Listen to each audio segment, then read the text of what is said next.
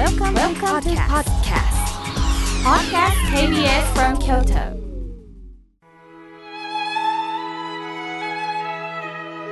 改めまして僧侶の河村明慶です今日の法話のテーマは4つの苦労についてお話しいたしますえ心が笑顔になるんじゃないの？なんで苦労なの？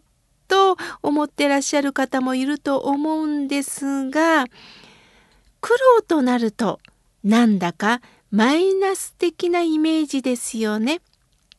誰だって苦労なんて味わいたくないです。しかし苦労は必要なことなんですよ。例えば映画やドラマを見た時初めから最後までハッピー続きであればどうでしょうか？面白くありませんよね？ある時にはハラハラドキドキ主人公の涙を見ながら自分の人生を照らし合わせていくそしてご苦労があってこそいよいよ最後笑顔が生きていくんです。日常会話でもよくトラブルの対処に宿泊したとおっしゃいますがこの宿泊の語源は仏教にあるんですよ。今から約2600年前お釈迦様が35歳で悟りを開かれた時に一番におっしゃったお言葉が「人生は苦なり」でした。やはり人生は苦しみの連続っておっしゃったんです。さらにこの人生の苦しみを4つに分けたのが4つの句で四句。さらに4つ加えて合計8つになるので四苦八苦と数えられました。小苦、生きる苦しみ。老苦、老いの苦しみ。病苦、病の苦しみ。死苦死んでしまう誰かに死なれてしまう苦しみこれを一つ一つお話しいたしますまず生きる苦しみです私たちは生活をするためにいい食住を確保しなければいけません私も若い頃ねやはり親から「出てけ!」って言われたことがあったんです家を出る。えー、私どうしたらいいの？と不安が襲ってきたのを覚えています。食事も着るのもそうですよね。ないとなると私たちは不安です。しかし、いい食住が満たされても人間関係で苦しんでいる人がいかに多いか知らされます。自分は良いことをしたと思ったのに相手から誤解をされてしまった。誰かの言葉に傷ついた。そういった経験はあるでしょう。私もこのラジオの後半でリスナーの皆様のお声をいただくようになりました。えー、この方こんなご苦労があったんだ。こんな辛いことがあったのか。いついつ読ませていただいて知らされます。生きることは本当に大変なんですよね。二つ目は老いる苦しみです。年を重ねるということは白髪も増えて小さな文字が見にくくなる。物忘れはひどくなります。何と言っても体の不調を訴えるようになります。リウマチとか神経痛とか関節炎とかちょっとつまずいて骨を折ったとなったらなかなか治りが悪くなるんですよね。ある方は長生きは恥が多いとおっしゃったのも身にしみります。三つ目は病苦、病の苦しみです。臓器という言葉、木は器と書きます。弱った時にはいつでも病になる器を私たちは持っているんです。またその病は一人一人辛さが違います。ある方は目の病気、歯が痛い、大動脈、腰痛で苦しむ方、精神的に苦しむ方一人一人が苦しいんですよね。そして4つの苦しみが死ぬ死なれてしまうという苦しみです。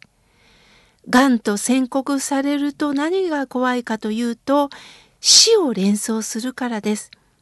誰でも死にたくないです。愛する人とも別れたくないですよね。これが4つの苦しみです。しかしお釈迦様は残り4つの苦しみもありますよ。それが四苦八苦の C の次に5678の後半の苦しみだと教えてくれました。5つ目が愛別陸です。愛する人との別れ。手に入れてもいつか手放さなければならないんです。愛し合ってるカップル夫婦であってもいつか別れないといけない。子供さんお孫さんもそうです。やっと建てたマイホームも車もいつ壊れるかわからない。永遠というのはないんですよということを教えてくれます。お釈迦様は独生独死独孤独来私たちは一人で生まれて一人で死んでいかなければいけないんですよ。これが事実なんですよということを教えてくれました。そして6つ目が温蔵エク。温蔵っていうのは恨みを持った人とも会わなければいけないということです。私たちはね、大好きな人もいますが、憎んでる人、正直言って嫌いな人もいると思います。どうしても会わないっていう方いますよね。誰がおっしゃったんでしょうか。坊主憎けりゃ、今朝まで憎い。私もこの言葉はね、もうドキッときます。その人が憎いだけではなくって、今朝までということは、その人の職業までも憎いとつながっていくってことなんですよね。そして7つ目がグフトック。求めても求めても得られない苦しみ。世の中、自分の思い通りになるものはありません。すべてにおいて満足という方はまずおられません。あれが欲しい、これが足りない、そういった思いの中で私たちは生きているんです。そして8つ目が五音ジョーク。五音という語はね、五体満足。つまり今度は今までないことで失うことで苦しんでたんですが最後は健康なだけにあるだけに苦しんでいくということです。お金を持ったら持ったで取られないかと苦しむ。大好きな人と結婚できたんだけどその大好きな人から裏切られないだろうか他の人に取られないだろうかあればあるで人間は苦しむんだとおっしゃったんです。親鸞上人は人生は海ですよっておっしゃったんです。誰でも幸せに生きたい。誰だって悲しい思いはしたくない。しかし、その状況によって、海はきらびやかになるけど状況によっては荒れ狂う。私たちの心と一緒なんですよ。じゃあどうしたらいいのか諦めたらいいのですか？となるんですがお釈迦様はその苦しみの原因を明らかにしていけばいいんですよ何によって苦しめられているのかそれが分かれば楽になるんですよということです。つまり因果の道理を知りなさい。因果というのは原因の因に結果の果です。すべての出来事には元があるんですよ。例えば車を買いました。車は快適です。瞬時にどこかに行けます。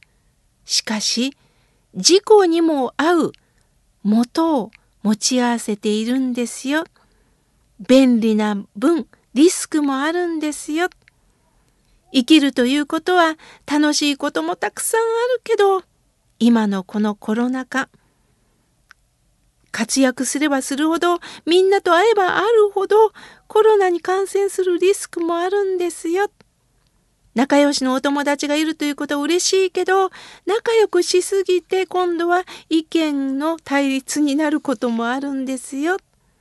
楽しいことを過ごすというと同時にやはり私たちは苦しみが必ず伴っていくんですよ。そういう時には昔の人はね耐えましょう。そしてぐっと腹が立ったら心の中でまようようと抑えていこう。あなた何が悔しいの？何が腹が立つの？その元を見ていきましょう。思い通りにしたいと思っていませんかということを教えてくれます。